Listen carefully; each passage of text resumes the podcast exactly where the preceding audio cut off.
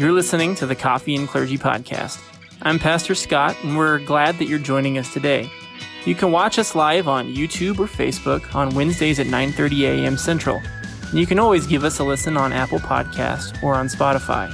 Without further ado, grab a cup of joe, find a comfy chair, and enjoy the conversation.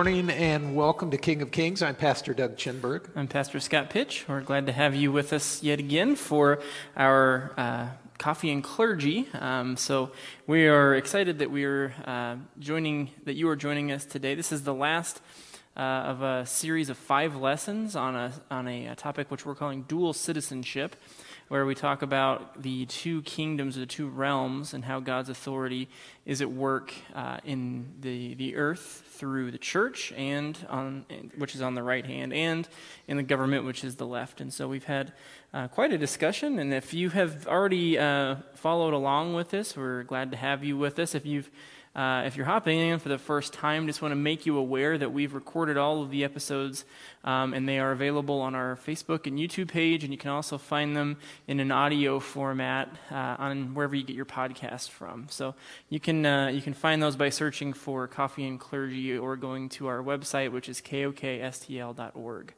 Um, so, should we begin in a prayer? Uh, let's open with prayer. Yeah, I'll, I'll say a prayer for us. So please join us in prayer. Heavenly Father, we thank you for this day as we come to the conclusion of a, of a vibrant discussion on the, the authority that you have in this world and how you exercise that authority. I pray, O oh God, that you would help us to see ourselves in the, in the roles that you have placed us, that we are to be those who are ruled, not those who are in control. We place that control in your hands, and we trust in your promises and your love for us. Uh, be with each person who's joining us today. Send your Holy Spirit into their hearts to open their eyes and their ears to see and to hear the things that you have in mind for them. We thank you, O God, for the blessing of your Son Jesus as we approach the, the uh, Christmas season, and we pray that you would keep our, our hearts and our minds focused on Christ and his coming. And so we pray all this in his name. Amen. Amen. Very good. Maybe so we should review. take a moment just, to yeah, talk about through. where we've been. We've talked about the two realms, as you mentioned. The, mm-hmm. uh, the right hand kingdom is the work of God in the church, the left hand kingdom is the work of God uh, in government and in the world. Mm-hmm. And um, we recognize that uh, God kind of a little bit of a spoiler that God has all authority and mm-hmm. he uses those two realms to carry out uh, carry out his work. Um, we've also talked about vocation, mm-hmm. and as God has called us, not only His children, but He's also placed us in this world and given us different responsibilities. And as we look at our life, we look at the vocations or the callings that God has called us to. He's always um, uh, in a very practical sense, as God creates and sustains that faith in us, um, He he works through us in the position he sets us in. And so if we're uh, a husband or a wife, that's a part of our calling. Uh, if we're children, that's a part of our calling. If we're pastors, that's a part of our calling. If we're whatever whatever place of employment God places us in, whatever relationships that we have, yeah. um, is a part of the calling that we have from God. Yeah. So, in, in effect, the vocations that we have as Christians are how Christians are called to interact with the world. And so a lot of our vocations are in the left hand realm, in that realm of society and the, the, authority of the government. We are citizens of our nation. The third week, we entered into a discussion about uh, just government and what the expectations of good government should be um, by the people of God. And so we talked a little bit about what government is for, why um, unjust governments occur, and what uh, a just government looks like. But in addition to that, we also talked about Christian accountability and how individual Christians have a certain responsibility um, as citizens, but also should have accountability or should expect accountability um, from our government as well. And so Um, we, we look to the vocations God has called us into, and we look towards His commands, and we look towards the care that He has called us to have for our neighbor, and we use all of that to build a, a painting of what a, a government should be, and we should hold our governors to that to that accountable or that level of accountability while at the same time we have to acknowledge our own accountability and we are called to obey um, our our right authority. And so um, and then last time we talked about uh, some some political issues uh, of the day uh, that we talk about a lot in our country, and not just that, we talked about what God's word had to say about those issues. And yeah, so we looked at God's clear word. There are times where God speaks very clearly about certain things in life. Uh, one one issue that we talked about was the issue of life. Mm-hmm. Uh, life is sacred. It's created by God. It's created for His purposes. Um, and so, uh, for that reason, he's given us, for example, the fifth commandment you shall not kill. Mm-hmm. And he wants us to see that life is sacred yeah. in every aspect, from conception to the time of death, mm-hmm. natural mm-hmm. death. And, um, and so that's a, a, a part of uh, God's clear words. But we also spoke about like other issues like poverty and oppression. Mm-hmm. And God has a word to speak um, on those issues as well. And so, as we talked about, um, poverty, we are still to love our neighbor in every aspect. Uh, we're to recognize the opportunities that we have uh, to love and care for them when they are in need. Mm-hmm. And uh, God gives us opportunities each and every day to do that. Yep. And that is also part of who we are as people of God. Yeah. Dan. It's been quite a journey, and uh, we've had a lot to discuss. But um, we're kind of arriving here at the end of the discussion, and I think it's fitting that we're going to do so by discussing a topic which we call the object of our faith and hope.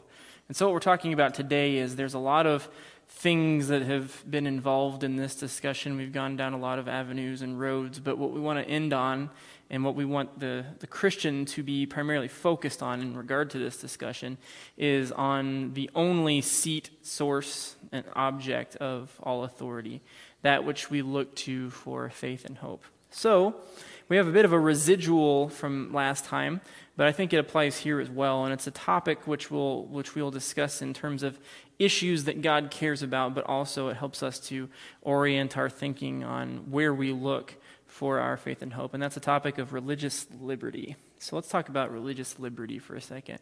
Okay. What do we mean when we when we talk about religious liberty? Maybe that's a good place to start. And there's uh, a couple of different places that we can look. Obviously, God speaks about religion, obviously, mm-hmm. and and yet our our government uh, documents also speak about yep. religious freedom. And so, our, our, as we talk about authority, our ultimate authority is God Himself. And so, uh, God has some words to, to say about religious freedom. So, our, our, first question then is, is what does God's Word say about religious liberty? We have some examples in, in God's Word, in his, in his scriptures, that inform us of what God's impression is about religious liberty. So, one of the first places you could say God wants a, the life of His people to um, to include a free practice of worship would be the incorporation of the third commandment, right? In yeah. his Ten Commandments, his giving of the law, um, he, he commands us in the, in the Lutheran church, the third commandment. It's not just in the Lutheran church, but in, in that tradition and that practice. It's uh, remember the Sabbath day and keep it holy. And that's going to be one of the Ten Commandments, regardless of whether it's four or three. It's kind of up to your, your faith tradition. But um, God wants us to remember the Sabbath day. He wants us to have a day which is reserved, which is set aside, uh, where we are free to practice our worship of Him. That's yeah. a pleasing thing to Him. And the main main part of that is to hear God's word, hear what He says, and then put it into practice. Yep. Um, I think of Luther's explanation of the third commandment. Um, he said we should fear and love God that we may not despise preaching and His word, but that we hold it sacred and that we gladly hear and learn it. Yep. And that's what that's what God would have us do. Yep. And so we um, um, and we also recognize that not everybody. There are some folks that end up working on what we consider in the Christian traditions. The Sabbath day is Sunday. Mm-hmm. Uh, and there are some who work on Sunday morning and don't may not have an opportunity uh, to come and worship on Sunday morning, but um, uh, we thank the Lord that there are churches that have worship times other than Sunday morning. Yep. Uh, there are some that have Saturday night or other nights of the week. And so there are opportunities for those that work on Sunday morning to, to worship. There's also been a blessing if we can find a, a silver lining with the COVID virus. Mm-hmm. Um, there are many services who now not only stream their services, but they're recorded. People can watch them uh, at their own time and leisure, and uh, we'll have an opportunity to worship God. Yeah. So you see this important aspect for the life of a of a, a, Christian, and really it's God's intent not just for Christians but for all people to have this time where they can be removed from the hustle and bustle of life, and we call it rest, and it is rest, but it's not. Doesn't mean sleeping in late. It doesn't mean taking time, you know, to to work on yourself and and do your favorite hobbies. That's part of it, perhaps. But the bigger thing, I think, in God's eyes, with with remembering the Sabbath day and keeping it holy, is that keep something holy part. Reserve some time to step out of the busyness of life and focus on God's holiness, his, what He is doing, to reflect on His Word, to um, have com- spiritual conversations with your loved ones. Um, and so it's a practice that we're all called to do. And that is a part, I would say, of what, um, what would be a, a, a thing in, that God is trying to preserve and uplift in the left hand realm. He he values uh, the time set aside for people to get out of the hustle and bustle of the day to focus on something bigger than themselves. I'm using that language kind of ambiguously because I don't want to get into right hand realm language where I start talking about, you know, Jesus and stuff. That's all of course, I'm a pastor. I believe that's good for people.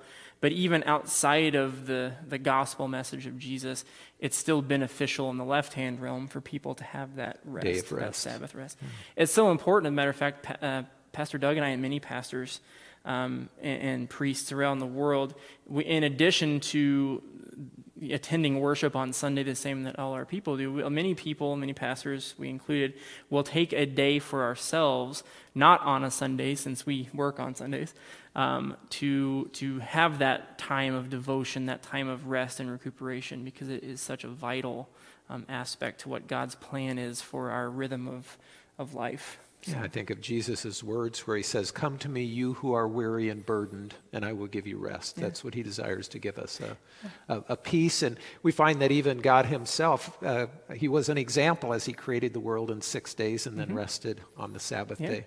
And even Jesus himself, while he walked here on the earth, took, took rest for himself. Took, Absolutely. Took occasion to, to leave the public sector, to go away with his close personal disciples, to have moments and times with them alone and in thoughtful devotion. So it's very good. It's very good. And, and God's word about religious liberty is that it would generally be positive for governments to have an institution of religious liberty. Um, there are many governments on earth that do not support that. Um, that freedom of, of religion, that, that freedom to, to express your, your practice of worship um, freely. But we live in a country where um, we have that freedom. yeah, so we can rejoice. Another example, quickly, is when Jesus uh, met with the woman at the well mm. uh, in John chapter four, and that's a great uh, story. Yeah. He talked about um, uh, he talked about worship, and he talked about worshiping in spirit and in truth, mm-hmm. and um, again to uh, that aspect of hearing God's word and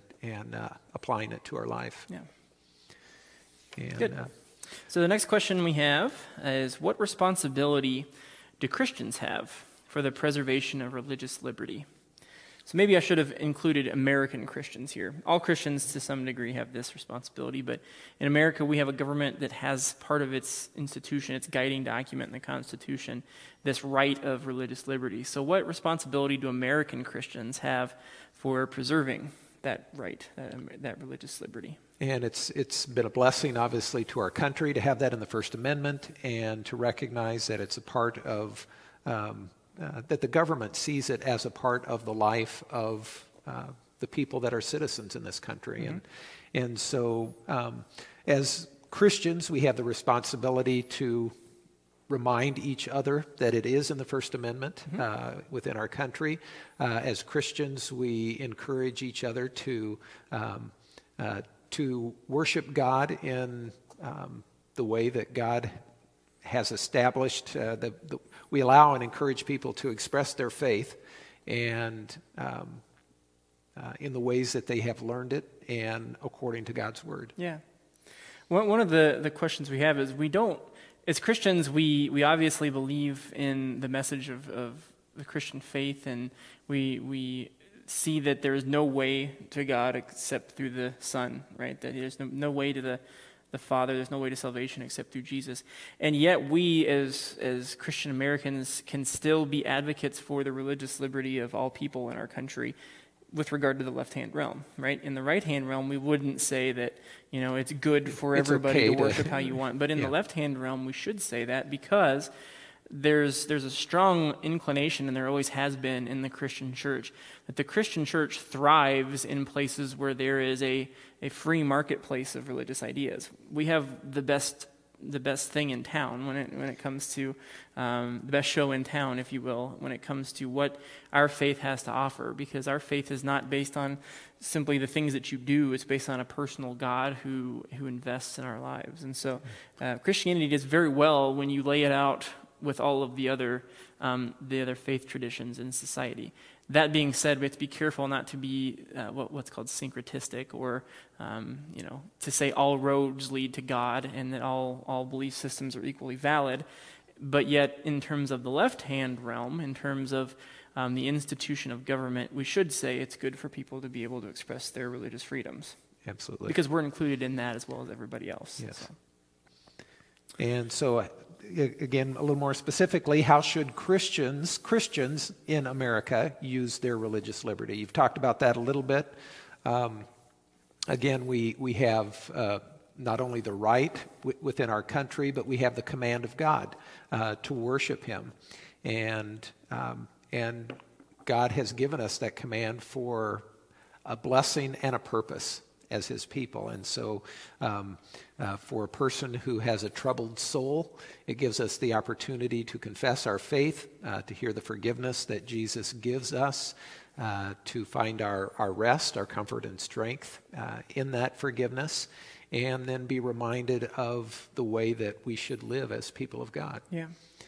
And um, so, what a blessing. We should also uh, encourage one another in their faith and also uh, because we live in this country where we can talk about our faith, uh, we have uh, the right in our country and the privilege uh, uh, to encourage one another to become, to know God um, as a Christian, as a follower of Christ. Yeah, I think you're touching there on a very important distinction we have to make.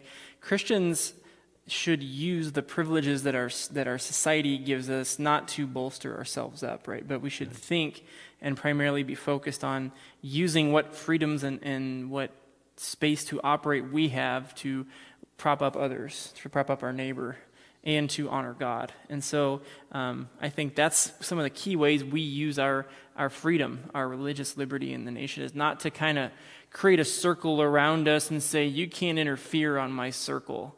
But rather, we should say this circle can be a safe place where people who are persecuted in society can can find some semblance of, of a, space where they can express their belief in God as well. And even so. Christians who have differing ideas, it gives us the opportunity to talk with Christians mm-hmm. of different uh, different flavors, if you will, um, about what they believe and why they believe it, yeah. and uh, it gives us the opportunity to uh, to discuss and explore and uh, compare that with God's Word. I think another thing we can do too is in America, since we do have this freedom to express ourselves according to the, the dictates of our conscience in, in, in, religious ways, we need to advocate for people who live in nations who don't have that freedom. Absolutely. There are many, there, I would say there's probably a, a quarter to a third, I don't have the exact numbers, of Christians living today who live in countries where their religion is not able to be expressed freely. They don't have that religious liberty in the same way that we do in America. And so,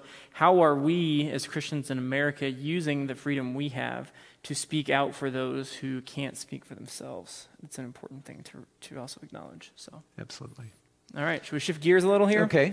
So we'll go from that discussion. Now we're going to step into this idea of where we put our ultimate hope and our ultimate faith. There are many people in our, in our country who look to different sources um, uh, to, to find meaning, to find purpose, to trust. And so there are people who trust in the government uh, to provide for their, their general welfare. There are people who, who rely on the people they have close relationships with. They lean on their spouses, they lean on their, excuse me, their parents or their children. And we as, as uh, Christians in America, we acknowledge that the ultimate source of all authority doesn't, the buck doesn't stop at the president's office, even though that's the, the quote from, I think it's Harry Truman said that.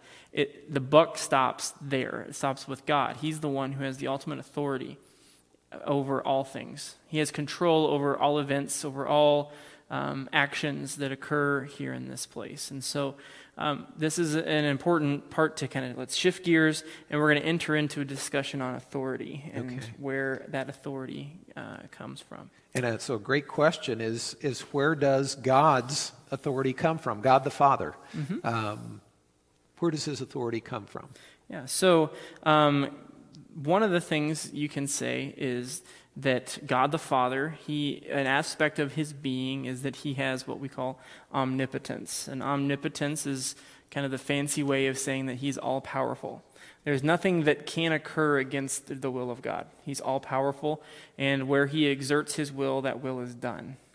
Um, and so we we know this because the Bible tells us this. And so um, one of the one of the key verses here to, to look at is Revelation 19. So I'm looking that up on my Bible on my phone. I invite you to pull out your Bible and look it up as well.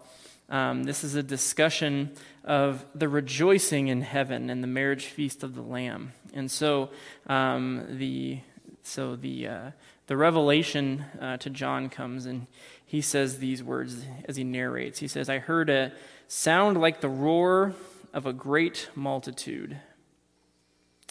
Um, I'm actually going to read this in the King James Version because I actually like the way the King James Version expresses these verses. I heard, as it were, the voice of a great multitude and the voice of many waters, and as the voice of mighty thunderings, saying, Alleluia! For the Lord God omnipotent reigneth. And so I like that imagery of God is seated upon his throne, reigning over all things omnipotently, with all power. Nothing occurs in the kingdom of God that he has not ordained to occur. Nothing happens outside of his, his will.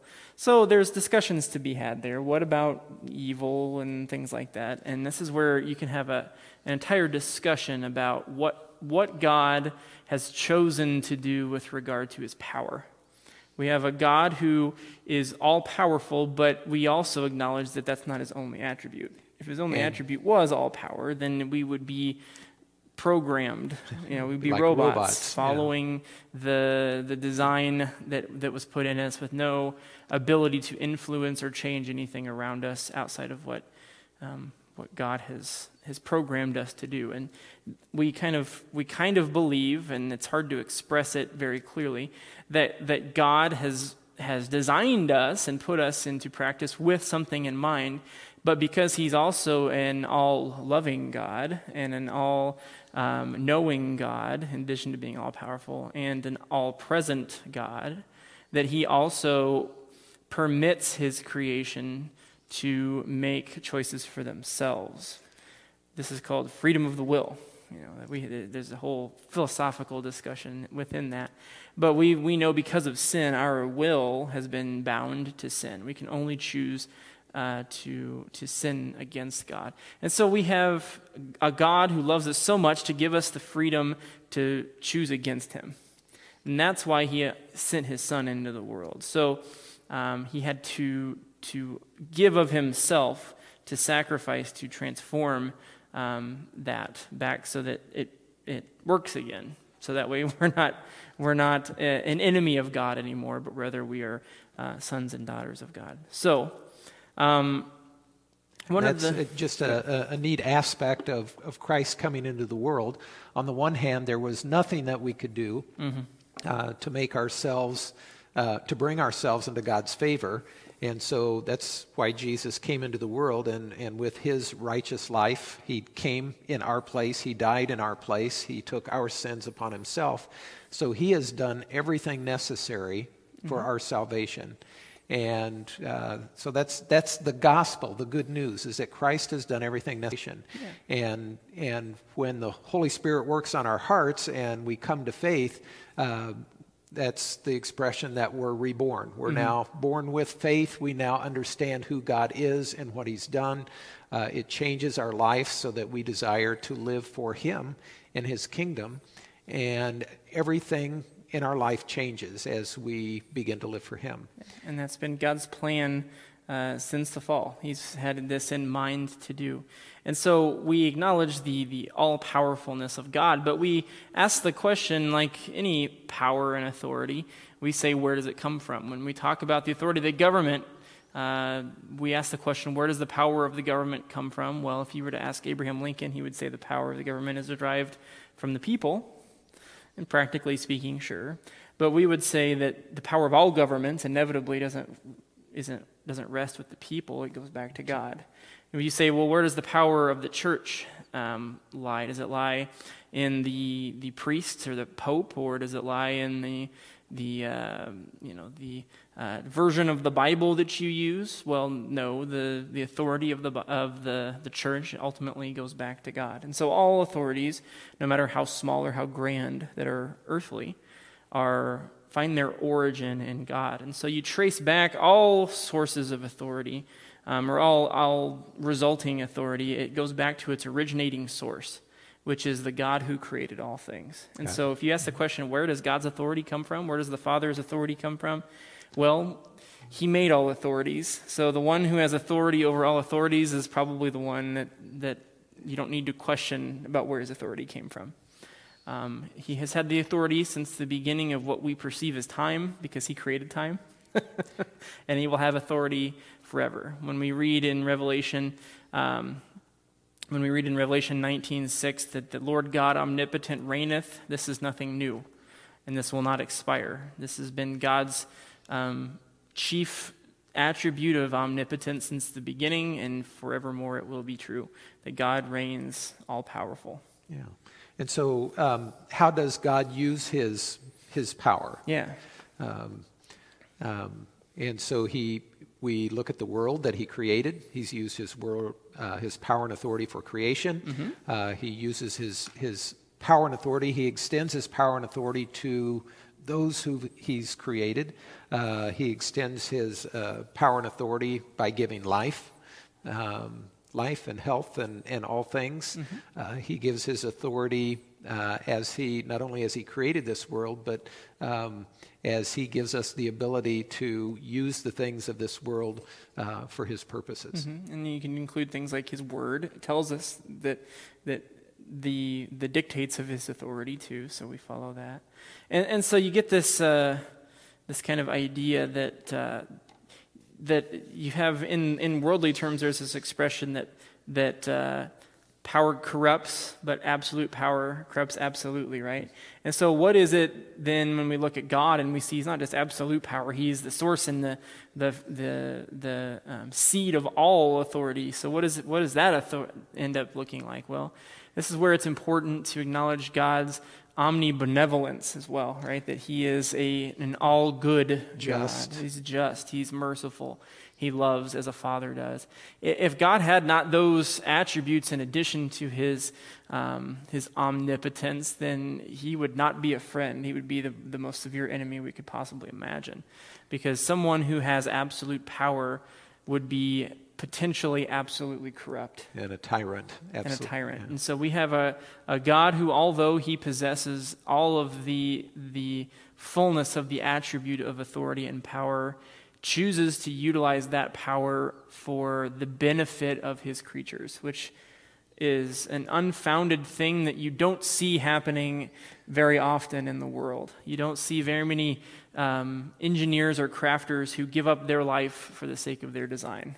And so um, that's where we see God as the ultimate um, creator, the ultimate being who creates out of his love, who sustains out of his love, who rules with absolute authority in mercy as well. And so. And so, uh, why does God use his all powerfulness? Uh, why can that cause some people to be afraid and some people to have peace? Yeah, so we mentioned a little bit if God is a tyrant, if he's all powerful, he's the worst enemy you could possibly have, right? There, right. There's, there's uh, a line in, I use it probably too much, but I love it. It's from uh, The Lion, the Witch, and the Wardrobe. C.S. Lewis is writing, and it's the Mr. and Mrs. Beaver are talking to Lucy about Aslan, and they've never seen Aslan before. They don't know what form Aslan is or anything. They've never heard of him. And they hear that he's a lion, and Lucy goes, Oh no, is he, um, is he quite tame? Expecting as they're going to meet him, it'd or be hoping. scary. yeah, it, would be quite scary to meet a lion, right? Yeah. To look a lion face to face, that's terrifying, right? And the beavers say, Oh no, he's not tame, but he's good.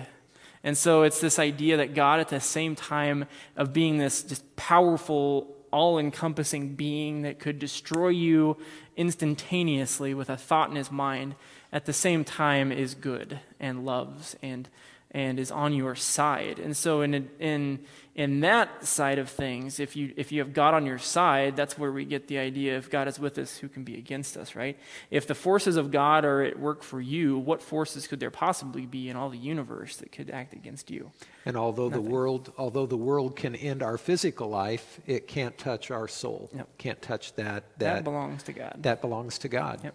And so uh, while if people don't know God, don't love God, don't care about God, they should fear him, be afraid, because he can destroy both body and soul in hell. Yeah. Um, but for those who do believe, he gives us uh, an even greater peace. Yeah. And it's that peace that passes understanding. We know his heart is one of love uh, and one of kindness, one of graciousness. And uh, he extends that to us because of his love and He desires to know us, to have a relationship with us, and for us to live with Him and rule with Him. Mm-hmm. And uh, what a uh, tremendous thought and blessing that that is to, to live with God in eternity. And this is the God that, that is the foundation for all of these things we've been talking about the, the authority in the right hand realm of the church. It's all God's doing. The authority of the left hand in the state it's all God undergirding it all. And so we know that God is acting through his power for our benefit, and we can praise him for that. All right. So, so we could go on to talk about Jesus' authority. Yeah, Where so, does Jesus' authority come from? Yeah, so we'll talk about how, how the Son has authority too, right? We've, the Father has authority um, and that is inherent to his, his being the Son has authority, and this is a good discussion. So one of the one of the things, the last thing, in fact, that Jesus has to say to his disciples before he ascends into heaven, is he says, "All authority on heaven and on earth has been given to me." And that's a big statement, man. I'm telling you, like that you don't just come into a room and say, I'm in control of everything that exists, right? You, you, you got to earn that title, and Jesus certainly has. And so he establishes his authority in, in how it is complete, right? We know when Jesus walked the earth, he had authority. How do we know that? Well, he drove out demons, you know, he preached and proclaimed the good news of, he performed miracles. Jesus Stilled had storms. Yeah. Jesus had authority. Um, but you could say perhaps he didn't have all authority on heaven and on earth because he, he allowed himself to be, um, to be, you could say, diminished in some sense by taking on our humanity, our humanity. He humbled himself to be born of man.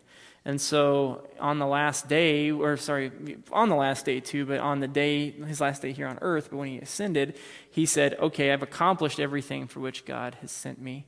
So therefore, all authority on heaven and, and, and in the earth has been given to me now. And what can be a little bit confusing is as we talk about God, God is at, all at the same time Father, Son, and Holy Spirit. Triune. And, uh, triune God. Mm-hmm. And for some people, that it's, um, it's hard to understand. And the reality is, is that it is hard to understand. Yeah. It is a mystery yeah. um, how God is three persons and yet only one God. And it's, it, but it's interesting also as, as the Bible tells us about the relationship between the Father, the Son, and the Holy Spirit. Mm-hmm. None is greater than the other, um, none is more God than the other. Um, and, and yet they submit to one another, they work with one another, mm-hmm. they are in complete unity with one another, um, and yet there is one God, and yet at the same time, three persons. Mm-hmm. And so uh, in that relationship, that triune relationship, uh, the Father has given all authority to Jesus. Uh, Jesus demonstrated that while he was here on earth mm-hmm. Uh, in so many different ways. And um, um, so, uh, another question might be how does Jesus use that authority that has been given to him? Yeah. Um, well, he uses his authority for, for our good, the same way that God the Father does, and the same characteristic. And yet, the Father, the Son, and as we'll talk about, the Holy Spirit, each have their own unique areas of operation. They have their, their own unique work that they do. And so, the persons of the Trinity have, uh, we, we often simplify it by saying Father, Creator, Son, Redeemer, Spirit, Sanctifier. But when you look at how the authority of Jesus takes place. It, it for, even before his resurrection, his authority is over the, the powers of the earth and, and of hell. He has absolute authority over, um, over life and death itself. He can raise people up from the dead. He can cure the sick and, and, and the, the blind and the, and the deaf. He, can, um, he has mastery over, over biology, you could say. He's got mastery over the seas and the winds. He can tell them to be still and they obey him. And so you see that uh, even in his, his, his kind of pre, um, pre glorified sense, he still has massive authority. And then in his death, he claims victory. Over absolute death. victory over death and sin and Satan. And in his resurrection, he even claims victory over the lives which we, which we as his people have. And so um, you have just a wonderful example of Jesus' authority just intensifying and growing, all for our good. And the final kind of image that we have of Jesus' authority takes place later when they talk about him in the epistles and in Revelation about Jesus' authority being. Uh, him being seat, seated in the, the mercy seat as the judge over all the living and the dead. God has given, God the Father has given Jesus this, this powerful throne to sit upon, to be the one who determines who goes to live with God forever and who is punished forever. And so that's authority, man, to decide the ultimate fate of every person who's ever lived. That's there's never been a person ever, and there never will be, who has that much authority. Yeah. In this world, and I, there's one pastor that, that talks about when we stand before um, Christ on the uh, on the last day in that time of judgment. And uh, a, a, simple question is, what, what did you do with my life? Mm-hmm. Um, uh, in, in the sense is, did you uh, believe it? Did you trust in it? Uh, did you disregard it? Did you toss it to the side?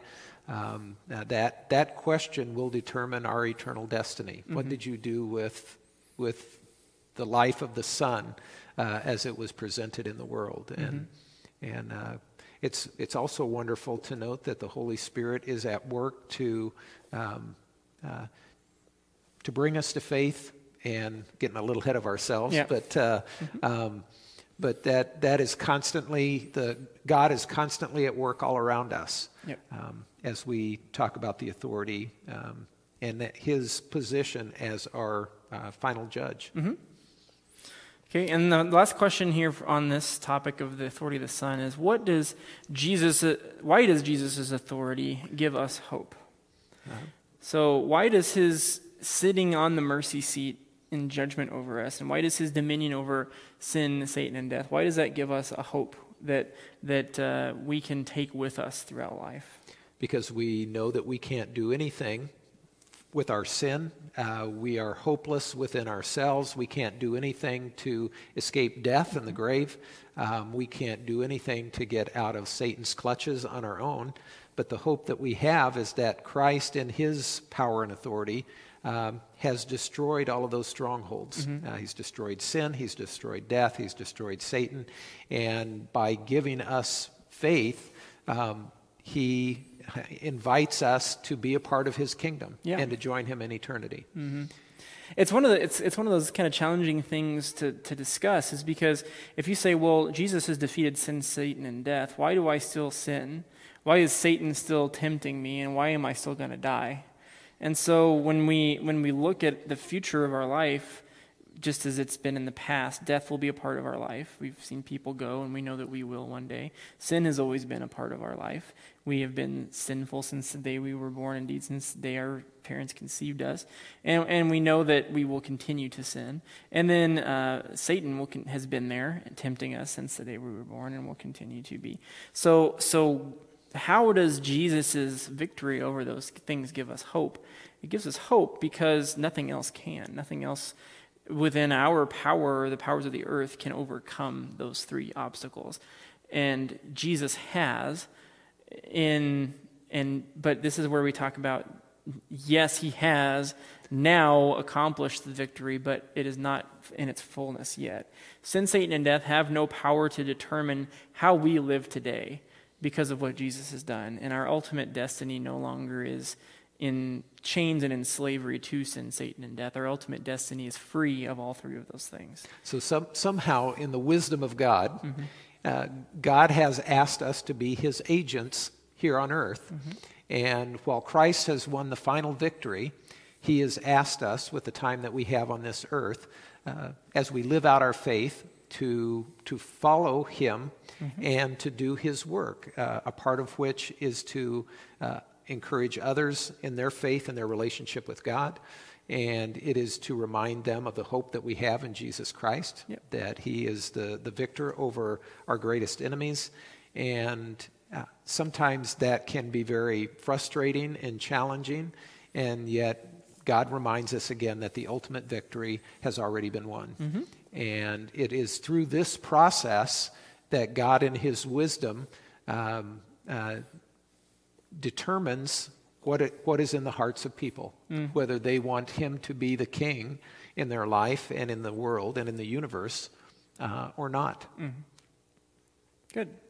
Let's move on to the third okay. person in the Trinity. We can't leave him out because the Holy Spirit um, is, is a powerful uh, work of a, as a powerful force for the authority in this world um, and in, in the world to come within the lives of his people. And so um, let's talk about the authority of the Holy Spirit. We talked about how God the Father is a creator, a sustainer, how Jesus is this um, one whom th- authority has been vested because of his uh, accomplishment of the task that God has given him, and how he overcomes those obstacles. And now we talk about the Holy Spirit as uh, sanctifier, as uh, gift giver. And so um, let's ask the question where does the Holy Spirit's authority come from? Okay, we talk about that, and Jesus tells us that the Holy Spirit proceeds from the Father and the Son. What does that mean? uh, and that it, it proceeds, His authority is given through them, and, mm-hmm. and again, it is, um, it is a unified authority and they work in complete uh, harmony with one another mm-hmm. uh, as they carry on the work that, that each does. And uh, so it proceeds from the Father and the Son um, uh, to do a, a, number of different kinds, he does a number of different kinds of work mm-hmm. um, as he is at work in our lives. Yeah. So um, Jesus, when he's in his last days here on the earth, is talking to the disciples and telling them that he will very soon be arrested and killed and on the third day rise, and they don't get it. But to give them some comfort, he guarantees them that he, he says, I will send my helper. So we know the authority of the Holy Spirit, in some sense that's beyond the reason of, of man, um, stems from or finds its origination within the Father and the Son. Um, so the Holy Spirit uh, does not act um, independently. really independently or even of his own design. He acts in accordance with the will of the Father and of the Son. And he works uh, the opposite way when we uh, communicate with the Father and the Son. The scripture tells us that the Holy Spirit um, speaks with groanings that words can't express. So he kind of is this, this force for. Um, for finding a connection between the divine and the common this fleshly sort of. That's why the Holy Spirit, we say, dwells within us, and the Holy Spirit um, moves within the church and the people um, of God and the body of Christ. And so. And it, um, it, it is hard to explain. Jesus even used the analogy you know, you, you can't see where the wind blows, but you can see that it moves the, the branches mm-hmm. and you, you can tell that it's there, but you just you can't see where it comes from or where it goes. Yep. And, and the same is the, with the work of the Holy Spirit. Mm-hmm. Um, so, on the one hand, he is independent from us doing his own work, but he's never independent from, from God or, or from Jesus. Yeah. So, um, so then, uh, how does the Holy Spirit use his authority? Well, um, the, the chief responsibility, I guess you could say, of the Holy Spirit, or one of the chief ones, is to make things holy. That He's the Holy Spirit because whatever He indwells in or interacts with, it, He makes it holy. And so when we baptize a child, the Holy Spirit enters into them, and we would say that person is holy. That process of being made holy is the process what we, which we call sanctification. And so we have this sanctification of the Holy Spirit as a big part of his responsibility. Another part where he interacts often is in the forgiveness of sins, within his work through us as the people of God, within his work through baptism, within his work in the uh, Holy Sacrament. The Holy, the Holy Spirit forgives sins. And so we know that's a big part of his, his role. Yeah. And then the, another one is the, the producing of faith um, within us. Like a seed planted in, in God's people, it grows, and the, the fertilizer which helps it to grow is the Holy Spirit. And so we know and that so he, he's the one that, that calls us to faith. He is the one that keeps us in the faith. He is the one that gathers us together as the people of God in the church. Yep. And, um, and he is constantly striving within us uh, not just to, to give us faith, but to keep us in that faith. And, and for that, we, we thank and praise God because mm-hmm. our sinful nature is constantly at work to, uh, to cause us to do our own thing instead of God's thing. Yep. And so we see um, the authority of the Father, the Son, and the Holy Spirit working together the, to be the authority of God, which is how um, God exercises his authority in this world. We see the Father sustaining and creating life and, and keeping all things in his care. We see the Son redeeming this world from its treachery and its sinfulness to bring it back to the Father. We see the Holy Spirit moving within um, to, enlight, to enliven and um, to sanctify us and to bring faith within us. And so we see all of this at play you especially see it in the right hand realm, right? At work in the church. But we would acknowledge that the authority of God in these senses, it works full blown in the left hand kingdom as well. As we as Christians live out our vocations in the left hand realm, you better believe the Holy Spirit is at work. You better believe the Son is seeking to make disciples and to help people grow in their discipleship of God through those processes. And we certainly know that God is working to sustain and create, uh, to create uh, all sorts of things in the left hand realm as well. Yeah, okay. he continues to work to keep order and peace and bring justice as, as God does his work. Yeah, so it's important that we, we, we break it into the, the Trinity, but then we also bring that Trinity uh, and the discussion of that back into unity to see how God is at work in both realms. So now we'll move on to the very last topic we'll discuss, and we'll try and get through this relatively quickly, but. Um, the idea that right now we live in this world with two realms, but that the two realms is actually kind of a temporary thing.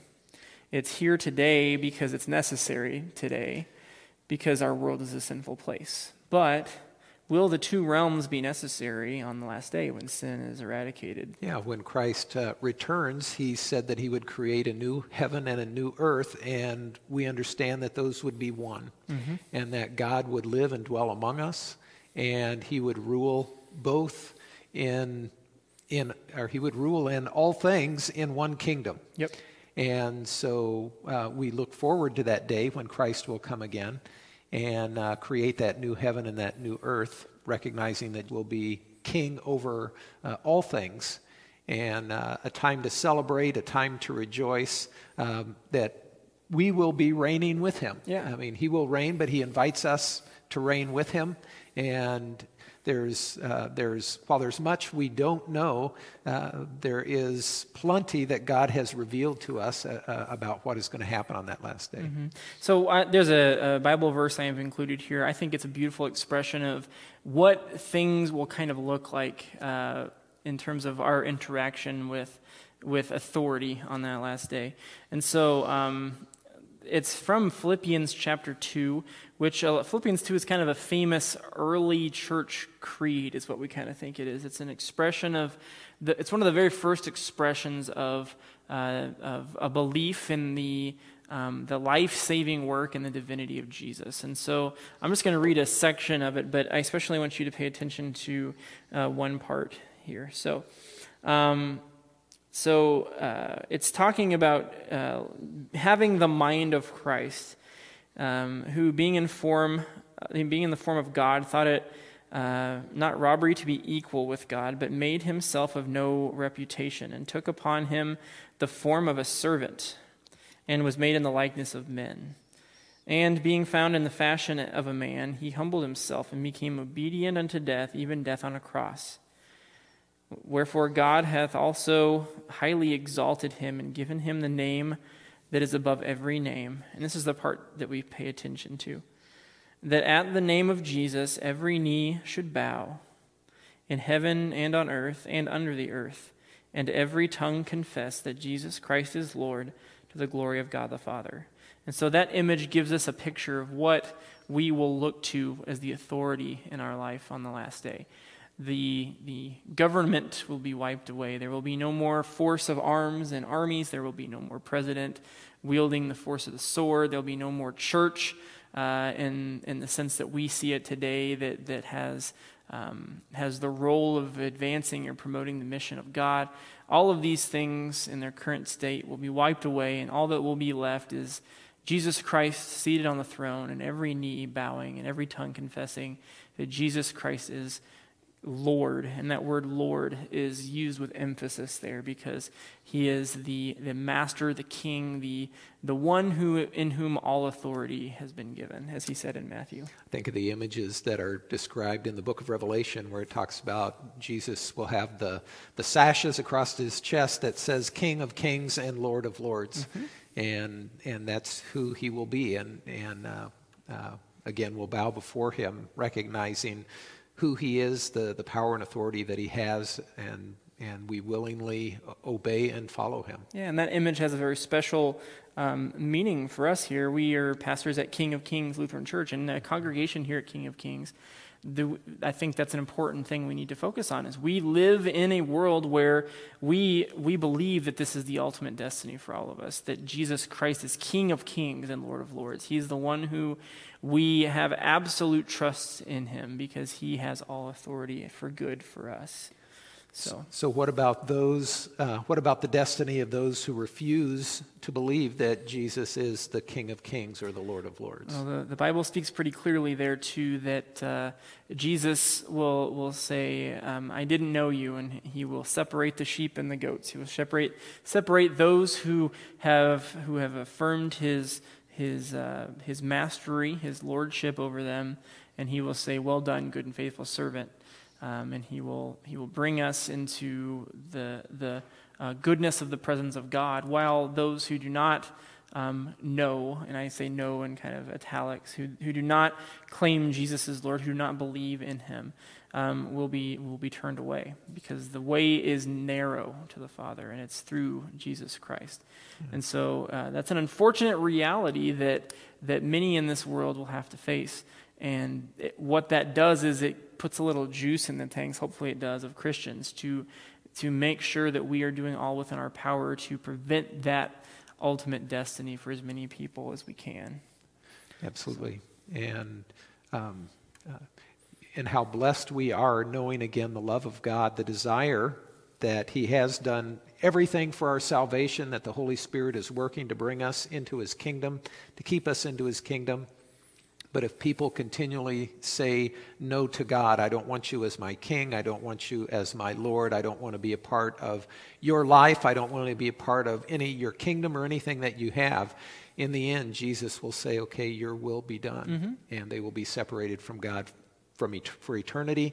Uh, that's what hell is called, uh, that place that is outside of God's presence and and, and His uh, love yeah. and His love, and that is a. Um, uh, the Bible describes it uh, as a place of weeping and gnashing of teeth, mm-hmm. uh, great sorrow and, and suffering and we don't want that for anyone. Yeah, I mean, I think kind of attaching it back to what we were talking about in the beginning is we we when we no longer um, have that relationship of love with God, what actually happens is He becomes that ultimate worst enemy to us. He becomes the one for which only His all powerful and all just nature exists, and no longer is His mercy and love um, for there for those who reject um, Jesus Christ, his son. And so, yeah, that's something we, we, it's a fate worse than death. It's a fate worse than anything we can imagine, and we want to do all in our power,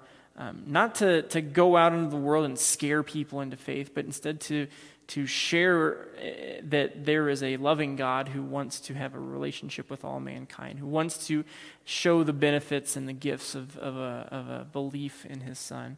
And uh, what a joy it is that we carry this, the mission of God, to advance the word of his son Jesus. And so, so how does the truth of this good news of God's love, how does the truth of this gospel provide us with the assurance in God's ultimate control in heaven and on earth? We, we live in a, a world where you could confuse the idea that there's good and there's evil and they're equal foes on either side of a battle.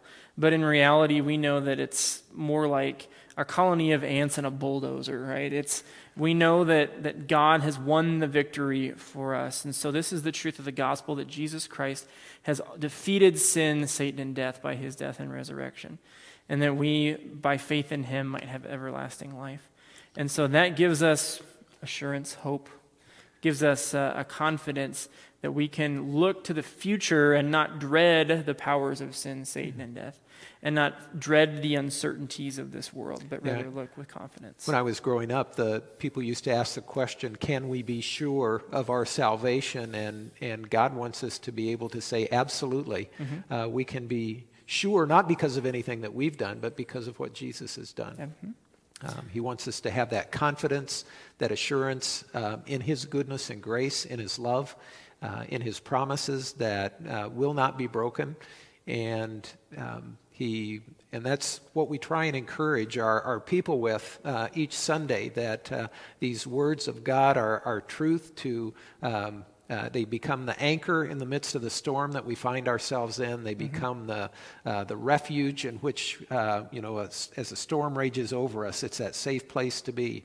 Um, and God is present with us. He is the mighty warrior that uh, can has all power and authority who protects us and at the same time demonstrates his great love for us. Yeah. i'm reminded in this discussion about a time when jesus was um, was preaching and, and proclaiming to the people and he said something that was hard for people to understand and they began to leave saying who can who can tolerate this kind of stuff?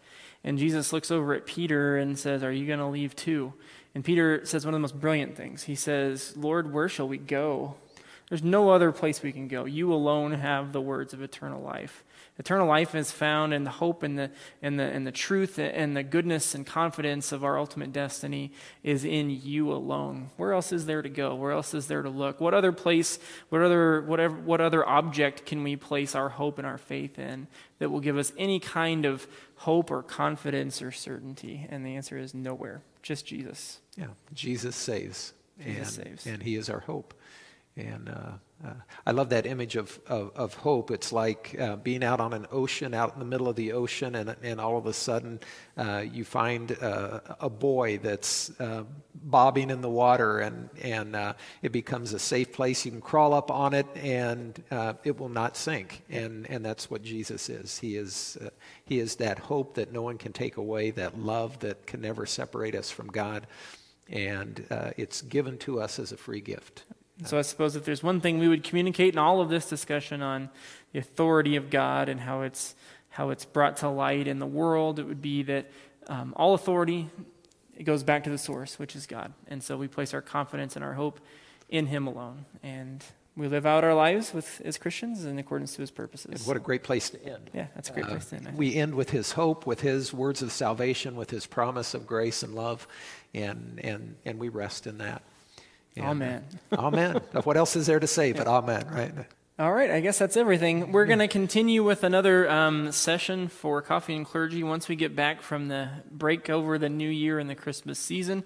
So be on the lookout for that. I think we're going to go back to a book of the Bible. We've got to discuss what exactly we're going to dig into, but it, um, we kind of have taken this cycle of, of doing a, a biblical you know, deep dive and then doing a, a topical study as well and kind of going back and forth. We think that produces a good rhythm for, for the year as we do these coffee and clergy things. And we, we're glad that you're joining us and uh, following along. I, it gives Pastor Doug and I a lot of confidence to continue in doing these and putting, putting our good effort in that we have people giving us good feedback from them. So thank you for that. Yeah, thank much. you. Shall we close in prayer? Let's do.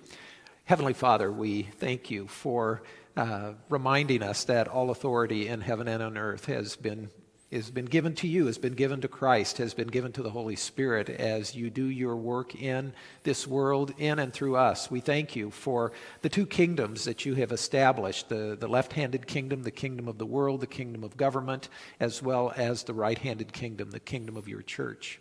We ask that you continue to work through both of these and work through us as your people as we live in these kingdoms. We are reminded that these kingdoms are meant to be complementary as they work together. And so we ask and we pray uh, that you would continue to work in and through us uh, to bring about your will in this world, both in the left and right handed kingdom. Guide us as we approach this Christmas time, uh, work in our hearts and lives, and we simply say thank you uh, for all of your good gifts, uh, for your love, uh, for your promises that uh, keep us connected to you and keep us living in your grace. So be with us, and we simply say again, thank you and amen. Amen. So go in peace as you serve the Lord. Have a great day in the Lord, and we'll see you next time. Thank you for listening to the Coffee and Clergy Podcast. We're glad you could join the conversation. Coffee and Clergy is a ministry of King of Kings Lutheran Church in Chesterfield, Missouri. You can watch it live on YouTube or Facebook Wednesdays at 9:30 a.m. Central, and we post the podcast on Thursdays. For more information, check out our website at www.kokstl.org. Blessings on your day, and we'll see you next time.